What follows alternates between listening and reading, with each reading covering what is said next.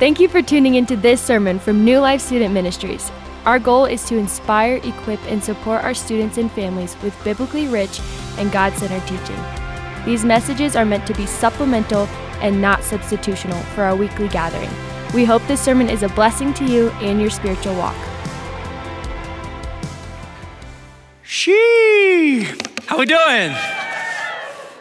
I love that. I was like, ooh, exciting. How we doing? Okay, and let's let's give a follow-up question this week. How many have started school this week? Raise the hands. Oh, oh, it's the worst. How many start tomorrow? Does anybody start tomorrow? Oh, back here. I'm so sorry. We're gonna pray for you by the end. We're gonna lay hands. It's gonna. Are you guys excited for the school year to start? Are we excited? Are we pumped?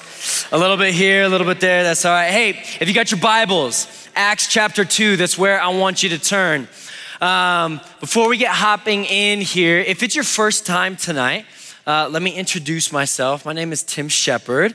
I'm the student ministry pastor here, um, and I'm happy that you are here. We are here every Wednesday night, 6:30. If you are looking for a place to connect, this is the spot.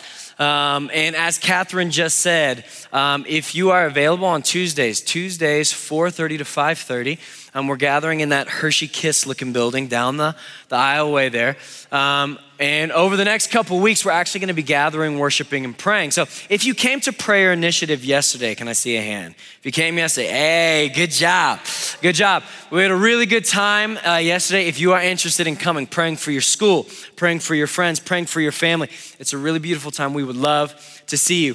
Okay, we are going through the book of Acts. Everyone say Acts book of Acts. I kind of gave some of the context last week. Uh, this is week two. This is this is a beautiful book that we have in the New Testament that's meant to be a part two of the Gospel of Luke. So the the the, the author of the Gospel of Luke, Luke, he wrote the Gospel of Luke to give the message, the life, death, and resurrection of Jesus Christ, and then he writes the book of Acts as a part two to say, okay, now this is how the message of Jesus Christ is going out to Jerusalem, Judea, Samaria, and to the ends of the earth. And he opens up the book talking about how Jesus is leaving, but he's going to send another. This person that we call in the church the Holy Spirit. And he says, This Holy Spirit's going to be a helper, a comforter, and he is going to make it possible for you to be my witnesses to Jerusalem, Judea, Samaria, and to the ends of the earth. And so, what we're going to pick up here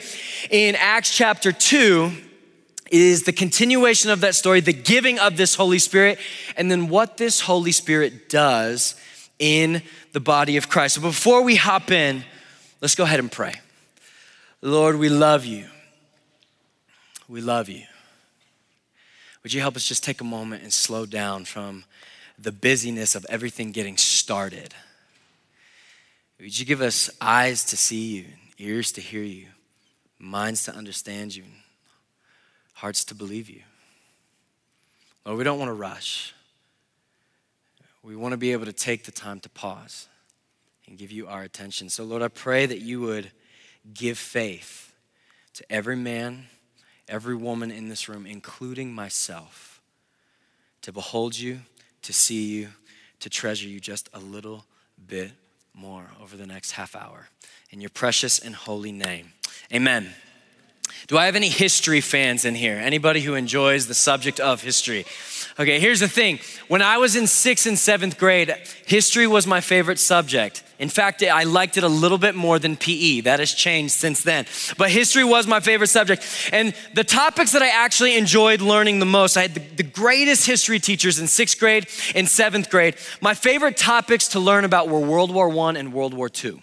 Okay, I'm like, I'm like, I'm like a boy. I loved Star Wars. I loved Lord of the Rings growing up. Like action was like my thing. I was homeschooled deal with it. All right. So like I, I loved watching, but I loved learning about World War One, World War Two. You look at like World War One, and you have like like the assassination of Archduke Franz Ferdinand, and then everything kind of blows up. You have Austria kind of declare war on Serbia, and then Russia comes to help Serbia, and so then you have you have like Germany coming to the aid of Austria, and then Great Britain's declaring war on Austria, and it just gets so confusing. But the only things that like I remember from World War One are like, okay, that guy was assassinated And then you think about, okay, like when does it become relevant for the US? Well, we get to 1917, and then you have like German U boats, which were like called submarines at the time. They start sinking like US merchant ships. And we have like Great Britain trying to get us into the war. And so then they pass on this telegram called the Zimmermann telegram. Anybody with me? Do you know what I'm talking about, right? Yeah, where so like we have Germany sending Mexico a telegram saying, hey, can you guys like hop in on this battle? If you do, we'll help you regain your, your territory from the US. And so the US said, not no more, we're hopping in on this thing. And like two years later, it was over. It was a joke. Then we go fast forward like 20 years later to World War II and things get like really fascinating. And when you think about like the events of World War II, like this was this was a pretty long war, roughly like 6 years, 1939 to 1945, but when we think about World War II, there are certain events that come into our minds. When we think about World War II. We think about December 7th, 1945. Was it 1945? I think it was 1945. 41. I'm out here trying to be cool and you keeping me you keeping me relevant, right? The attack of what? Pearl Harbor, right? So you have you have the US keeping it at a stiff arm for a while, then December 8th, 1941, everything changes. The US hops into the war, and we do something really unique in World War II that's never been done in history yet. We drop two nuclear bombs on Hiroshima and Nagasaki. And we think back to, don't go woo to that. That's, that's just jacked up. I'm just kidding. I don't mean to shame you, right? So when you think about World War II, like, like these are the kind of the moments that come up. You think of Adolf Hitler. You think of the Nazis. You think of concentration camps. You think of D-Day, like the storming of beach, the beach of Normandy. We think of like the dropping of nuclear bombs. Like there are certain events that mark World War II. This is what I like about history. You open up a history book, and usually you read the highlights of the year. Now, can you imagine 20 years from now when some of you have like four kids? That's weird to think about. I promise you, it's most likely not with the person that you are sitting with, right? Maybe it will, I don't know. Maybe it will, I don't know. But we get we get 20 years from now, okay, listen, just bear with me. I know. Shh. And your children are opening up the history book to read about what took place in 2020. And you're sitting there as a parent, like, oh, let me tell you. About now, here's, here's the funny thing there are a lot of unique things that marked the year of 2020. It won't be hard for many of us now to go, what was such a big deal about 2020? We had a global pandemic. Toilet paper was like run out of the shelves, right? We had like one of the most divisive political elections that our country has ever seen. We had people like raid the Capitol. It was an interesting year. But here's the thing I don't, I wouldn't recommend this, but today as I was like getting, preparing for the message, I Googled things that happened in 2020 that like most people don't know about. And the list was fascinating. This was fascinating. Here are five things that happened in 2020 that some of you probably know about. Did you know that Bob Dylan wrote and released a 17 minute song about the JFK assassination? Have any of you heard this song? It's like two people. I pulled this up and listened to it today. Is that Preem back there? I don't know. Is that Bristol? Bristol, I got you, Bristol. Like I pulled this up and it was the weirdest song. He's like, 17 minutes, I kid you not. He's like, oh yeah, life and death, days worth living. I'm like, like how did this guy, like, right, great as this. Okay, that's not all. All right, many of you might know, know this. Uh, Grimes and Elon Musk named their baby X Ash A12.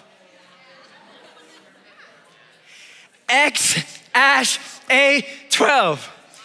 They literally said like like the birth certificate might get rejected because like there's like a dash like like like number in the name. X Ash Day 12. Can you imagine if like Mariah and I were having our first child? She goes, babe, what do you think we should name the child? X Ash, A12. Sounds like a Roman numeral in an Excel spreadsheet. Like, I don't, they named a child that. Okay, get, get this. this. This is, this is hysterical. Okay. An Australian airline offered a flight to nowhere, to nowhere in 2020, meaning this. An Australian airline, because everything was closed down, they said, we will take a flight that will take off travel around Australia, go over like the, the tip of Antarctica, and come back and land in the same place that it took off from. The cheapest ticket for this flight was $575, with the most expensive ticket for this flight being $2,765. And this flight sold out in 10 minutes. 10 minutes. Like people were so desperate to get out of their homes and see fires over Australia that they took out a mortgage to get on this plane to fly around for a couple hours. This one was trippy. In 2020, Miley Cyrus, yeah, I know, it already, sta- it already starts out just wrong. Miley Cyrus claimed to have apparently locked eyes with an alien after being chased by a UFO. Went on record saying she was made very uncomfortable by making eye contact with an alien. After, she did say she was doing some of that, you know, before. So I don't know how we like, I know you didn't expect to see Pastor do that at church. Moving on, moving on. And then finally, we all kind of know this like Kanye West announced that he was running for presidency. But like, the sad thing is like, like people voted for him.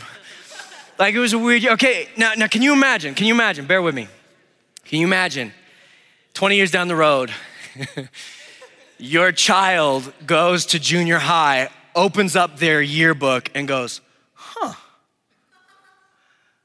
Bob Dylan wrote a 17 minute song about the JFK assassination. And they come home and you go, What did you learn about the year of 2020? And you go, just mom, dad, grandpa. I don't know, that wouldn't be, that wouldn't work.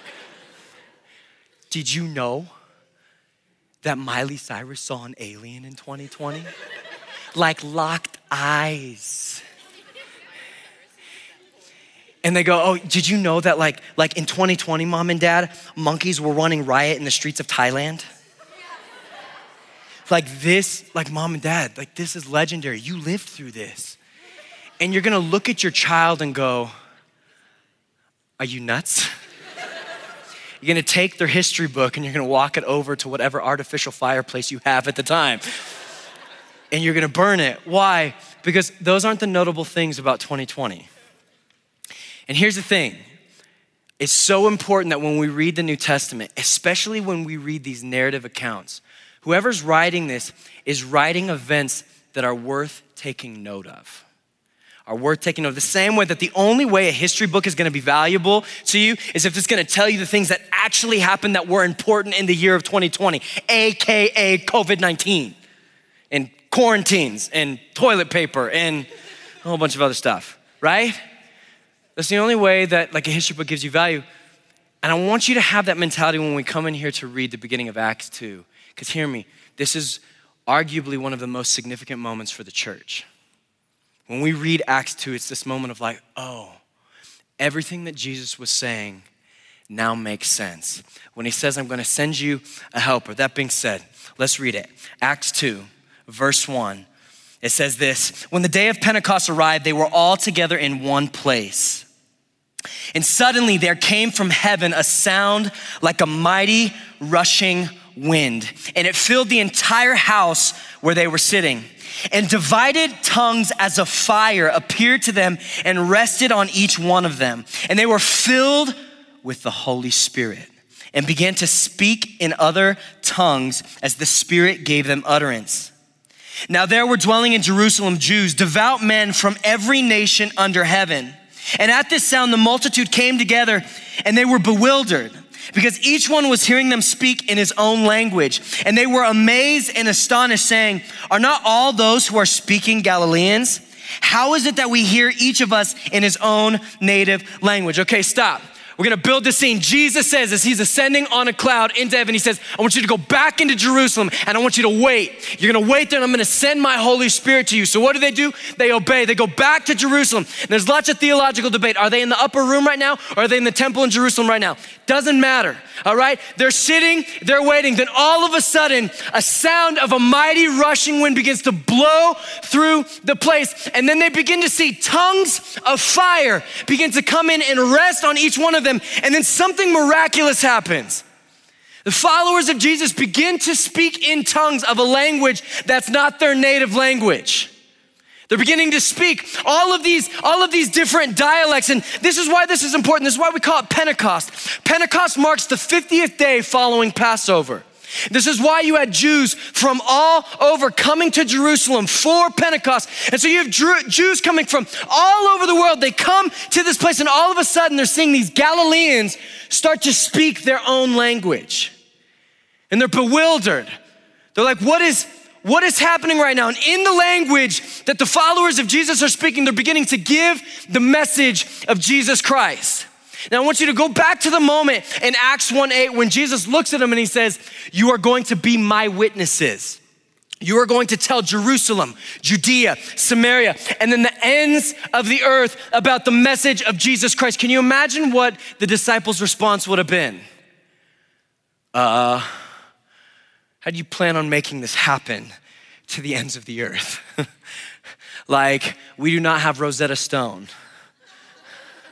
How are we supposed to learn different languages? Like there is no internet. There's no way we can like like televise or broadcast this message to the ends of the like how do you plan on making that happen, Jesus? Southwest isn't a thing. How are we supposed to like get around? And Jesus goes off and then all of a sudden out of nowhere, they're speaking tongues of languages not their own. And the scripture says here that they were filled with the Spirit. And I'm gonna fast forward through this chapter. What we have then is all these people give two responses. They go, Wow, this is amazing. And the other crowd goes, Wow, they're drunk. They're like, what, what, like, like they're, they're drunk on wine. And so Peter gets up here in Acts 2 and he goes, Listen to me, we're not drunk. It's nine in the morning. I promise you, we're not drinking yet. That's for later. And he goes, No, hear me. These men are filled with the Holy Spirit. And what you are hearing them speak right now is God's Spirit on them speaking your language so that you can hear this message. And He gives the gospel. He begins to tell about this Messiah that was promised in the Old Testament, this Messiah that came in the person of Jesus Christ, this Messiah that they crucified this Messiah that they rejected, but this Messiah that was rose again. And that and the company of the people that were with him, they said, All of us have seen that this man has raised from the dead. He is the Lord. And the invitation that he is giving you right now is to turn from your wicked ways, submit to him, and let Jesus be Lord of your life. And it says literally, like the Spirit cut the people listening to the heart. And they said, What do we do? And Peter looks at him and he says, Repent and be baptized and 3,000 were added to the church that day.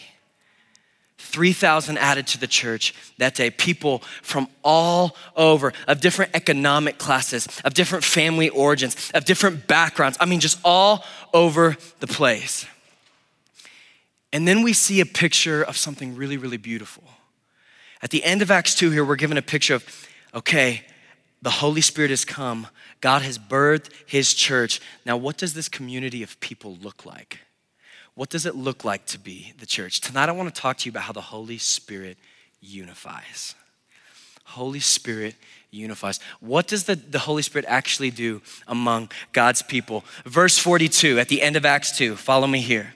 It says this now, they're, they're filled with the Spirit, followers of Jesus. This is the church. It says, and they devoted themselves. Everyone say, devoted themselves devoted themselves to the apostles' teaching and the fellowship, to the breaking of bread and the prayers.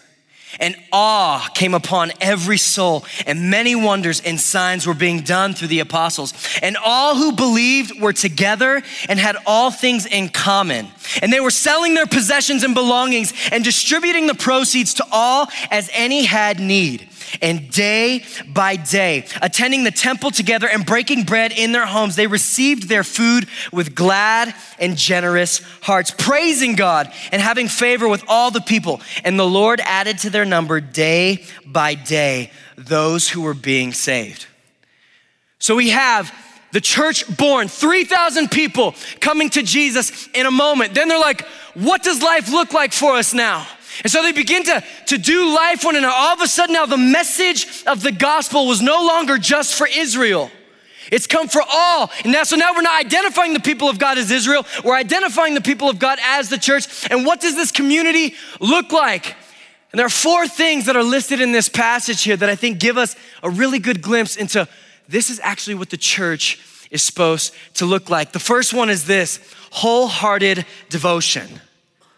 Wholehearted devotion. It says, and they devoted themselves to the apostles' teaching and the fellowship and to the breaking of bread and the prayer. So there was something about them that got consumed by this message of Jesus that really had to saturate every part of their life.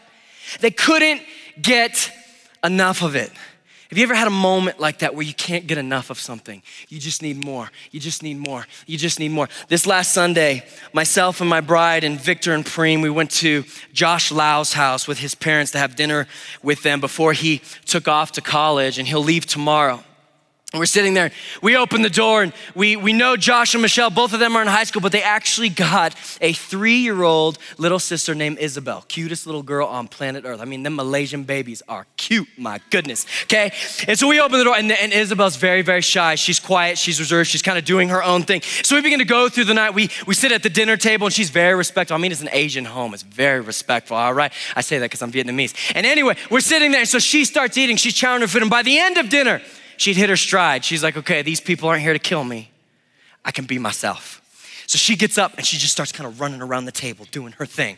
I mean, she's yelling, she's screaming, she's kind of like, what, doing her thing. And so we finish, we finish dinner. The parents are like, hey, why don't you guys chill for a second while we get dessert going? So we go into the living room, me, Josh, and Pastor Victor. And Isabel's in there, and Isabel's just kind of got a thing where like she just like rules the roost. Once she gets comfortable, she grabs the pillows off the couch, she starts smacking everybody across the head, right?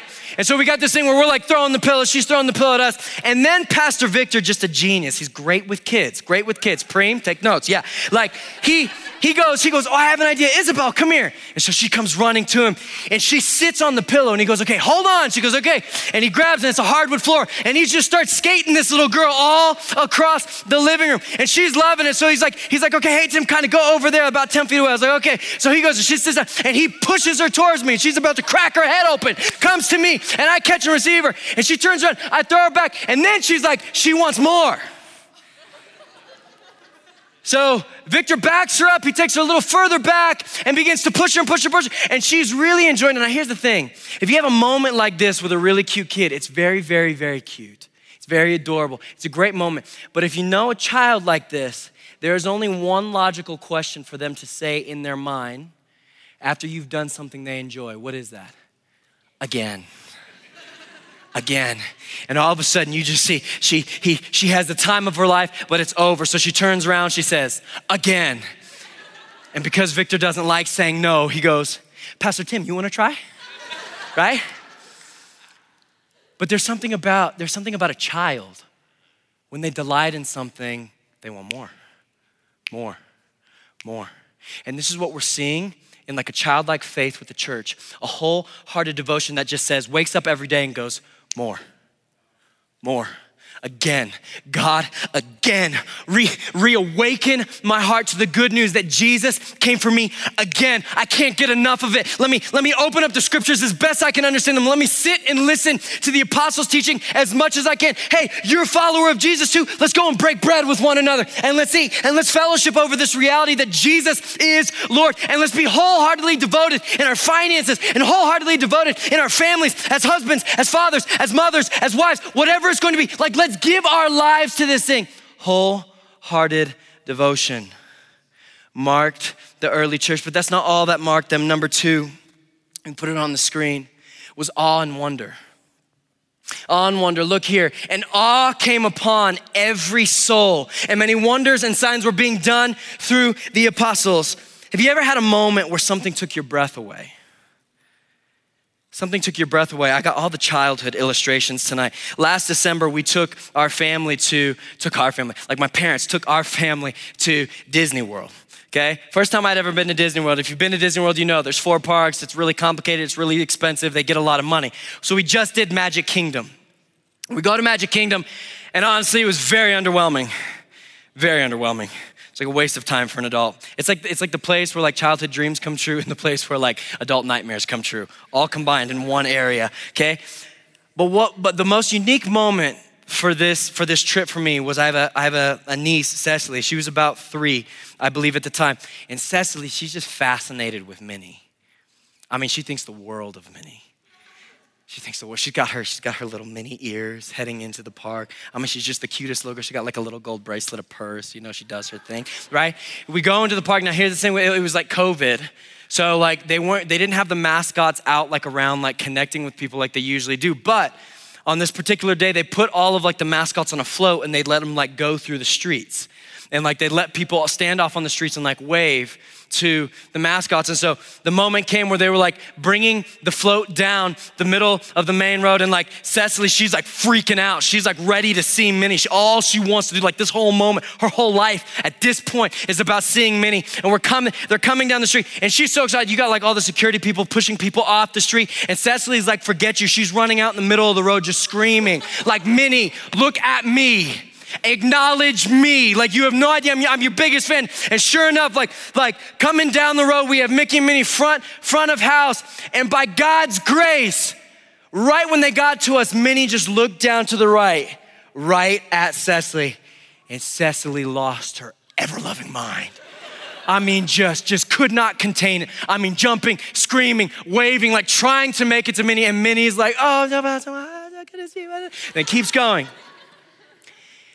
There's something so special about a child being in awe and wonder. It's amazing that God says that our faith should be childlike, isn't it? Can I ask you a question? Have you ever felt like that with God? Have you ever felt like that with God? Where you were in awe and wonder. Uh, all you'd want to do is have Him look at you and then you hear the message of Jesus Christ, and that's God saying, I see you. And you're overwhelmed by it. Can I say something kind of difficult? I'm willing to bet if you've never had a moment like that with Jesus, you probably don't know him. What can we do when we have an experience with the maker of heaven and earth? Author and writer Marshall Segal, he said this. He said Christianity isn't just about getting the truth right, it's about being overwhelmed by the truth. If we are not fascinated with Christ, we can hardly claim to know him. If we are not fascinated in awe and wonder, like, hear me, the God of the universe got off his heavenly throne, came down here to earth, lived, breathed, died, suffered on a cross for you for me. Why? So that we would know He loves us.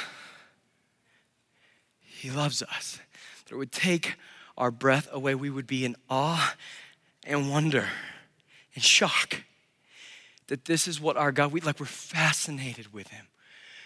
Going back to the wholehearted devotion, we can't get enough of him. This is what marked the church a wholehearted, exclusive, singular devotion, a, a, a, a reality that was just in awe and wonder of the good news of Jesus Christ every single day.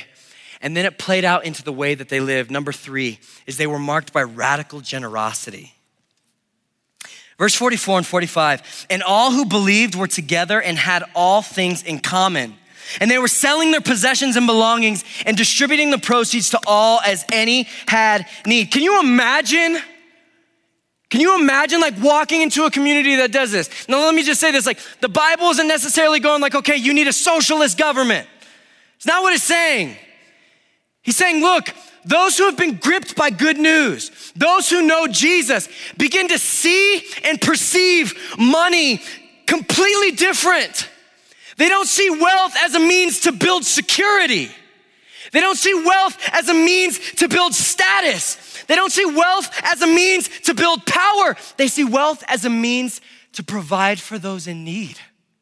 And all of a sudden they're going, okay, wait a minute, wait a minute. Like God, the God of the universe, He came in the person of Jesus and He gave everything to know that I would love Him. And so, what does that mean for my life? I don't need to hold on to anything as if I have to accumulate and preserve my own life. My life is in His hands. So, what? You need, you're in need. Let me do what I can to help you. Let me lay down my life so that you can know you're seen, you're known, you're loved you're taken care of. Every, every, every week we get up here and we talk about like this tithe moment. It's kind of the awkward moment. It's like, well, they ask, asking for us for money. Like, like what is going on? No, no, no. This is what this is what this is. the reason why we get up here and we leave a tithe moment, and you're hearing this from your pastor, is because I believe in the local church. I believe that God uses this to bear his presence to the world. And I believe in it so much that I give my money to make sure that it'll continue to go, that it continue can continue to function, that the doors will stay open, that every Wednesday night at 6:30, when a kid wanders in here because his parents just moved here because they were restationed from the Air Force or from the Army, or his parents or her parents are divorced, or something is going on, that they'd have a place to walk in at 6:30 and be seen, known, and loved by the people of God. That's why we give. Why? We're gripped by something that's beyond ourselves, but we were created for to give. And so what you have this people, I mean, in a world where, where everything is competition, competition is king, and people are trumping over one another to get ahead in the corporate ladder, what you have is a community that's going, oh, you need a place to sleep tonight? Here, let me put you up. We have a room and a bed for you. You haven't eaten in four days? Come on in. We're gonna give you a meal and we're gonna give you food to walk out of it. You don't have any clothes? You need some clothes? Come here. We're gonna take care of you. We're gonna make sure that you are clothed, you are warm, walking out of here tonight. And I mean, you have everybody looking on and going, What is happening? Which leads me to point number four that the church was marked by contagious joy. Contagious joy. Look at this passage right here verse 46 and 47. And day by day, attending the temple together and breaking bread in their homes, they received their food with glad and generous hearts, praising God and having favor with all the people. And look here, and the Lord at the Lord add the Lorded, the Lord added to their number day by day those who were being saved. There's a gravity pulling from the Holy Spirit to a world that is isolated, to a world that is working so hard to attain their own strength, their own salvation, when they look in and they go, wait a minute, there's another way to live life. There's another way to live life. Wholeheartedly devoted to the King of Kings, to the Lord of Lords, where it's not just Wednesday night, Sunday morning that I define as my Christian life but that everything in my life would be encapsulated with this man named Jesus.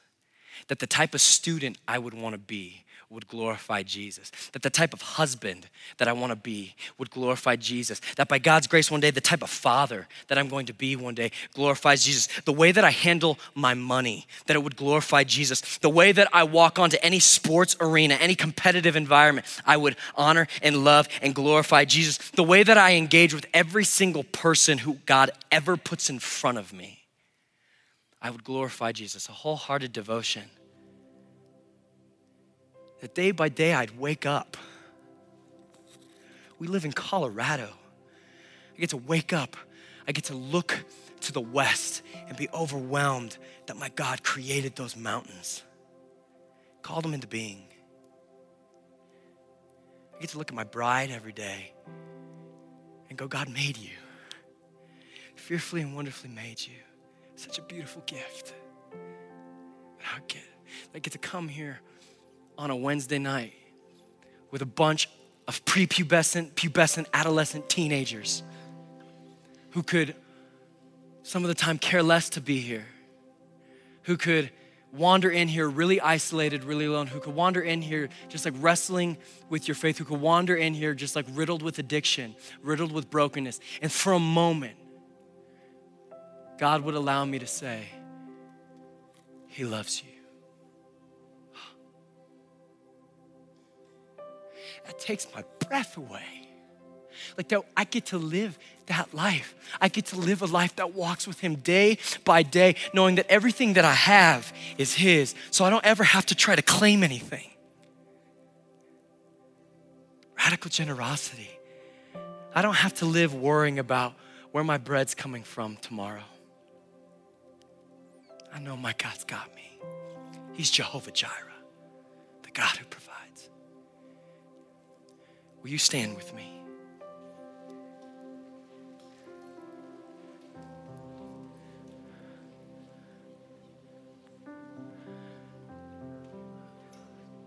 I want to invite you to be this people tonight. I want to invite you to be this people tonight. Three prayer points that I just want to give. You wandered in here you just feel like your devotion's all over the place, you don't know who you're living for. Are you living for yourself? Are you living for the praise of man? Are you living for the affirmation of your parents? Are you living for the acceptance of your peer group, of your friends? You don't know what you're living for. You have an idea of what looks like a good life and what looks like a bad life. So you're, you're trying to discern your way, and you're tired and you're exhausted.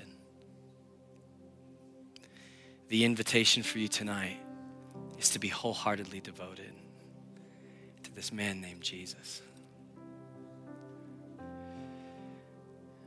You're in here tonight and you've never been in awe and wonder of the person of Jesus.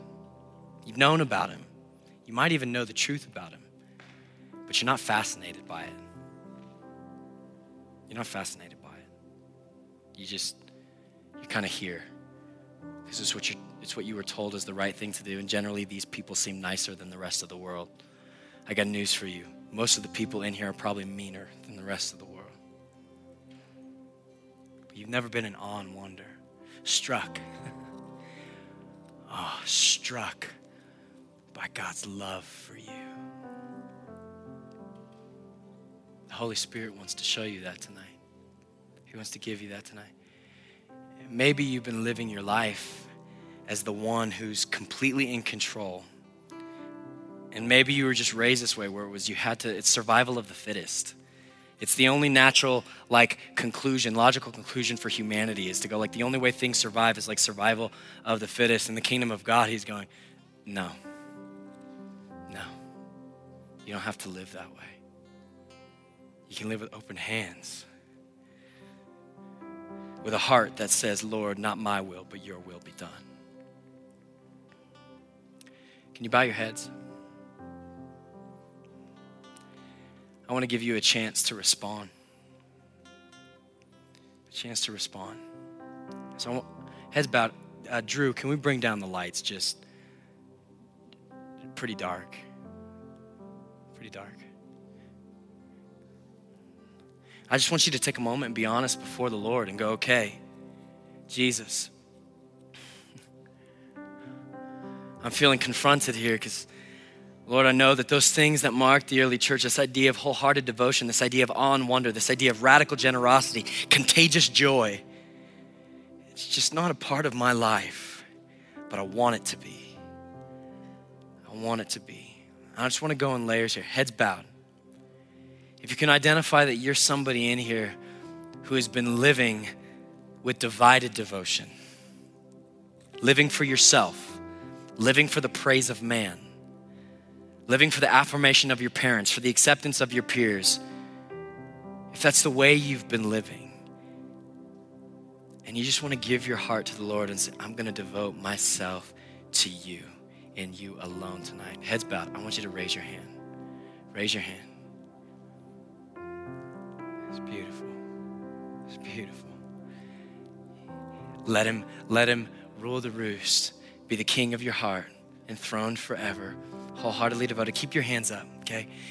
If you're in here tonight and you want to be struck with awe and wonder again before the King of Kings, captivated and taken up into the beauty of who God is, you want that, can you raise your hand? Raise your hand. Captivated, awe and wonder awe and wonder before God again. Like, like your faith has become this apathetic cruise control thing, and you're wanting to see Jesus for who he is. Raise your hand. Raise your hand. Oh, beautiful. Beautiful. Keep your hands up. If you're in here tonight and you're like, man, I've been I've been seeking so hard to just be in control of my own life. Like I just want to do it my way. And I'm I'm it's survival of the fittest for me. I'm just making it day to day, trying to do the best that I can. And I'm tired and I'm weary and I'm ready to live with open hands, with radical generosity. I want you to raise your hand. Raise your hand. Beautiful. Oh, beautiful. Thank you, Jesus. Okay, this is what I want you to do. I want to I just want to invite everybody, if you're willing, get on your knees. Get on your knees. Only if you're willing. I don't want to pressure you not to. But this, this is the start of repentance. Peter looked at them, they cut to the heart. They were saying, What do we do? How do we change this trajectory? How do we how do we stop living with divided devotion? How do we stop living with eh, with a lack of awe and a lack of honor? How do we stop living as stingy, in control people? He goes, repent. Repent starts with humility, getting on your knees and saying, Oh, Father, forgive me. Forgive me. Give me new life. Show me a better way. We say that prayer Holy Spirit, come. What you are saying is, it's not in my own power, it's not in my own strength, it's not in my own understanding anymore, God. It's in your hands. I don't need to try to be wholeheartedly devoted. I need you to make me wholeheartedly devoted. I don't need to try and be in awe and wonder. I need you to show me yourself so that I can be in awe and wonder. I don't need to try and be radically generous. I need you to make me radically generous. I don't need to try and have joy. I need you to give it to me. This is the good news, brothers and sisters. You don't have to produce it, He gives it. All you have to do is receive it. Receive it. Receive it.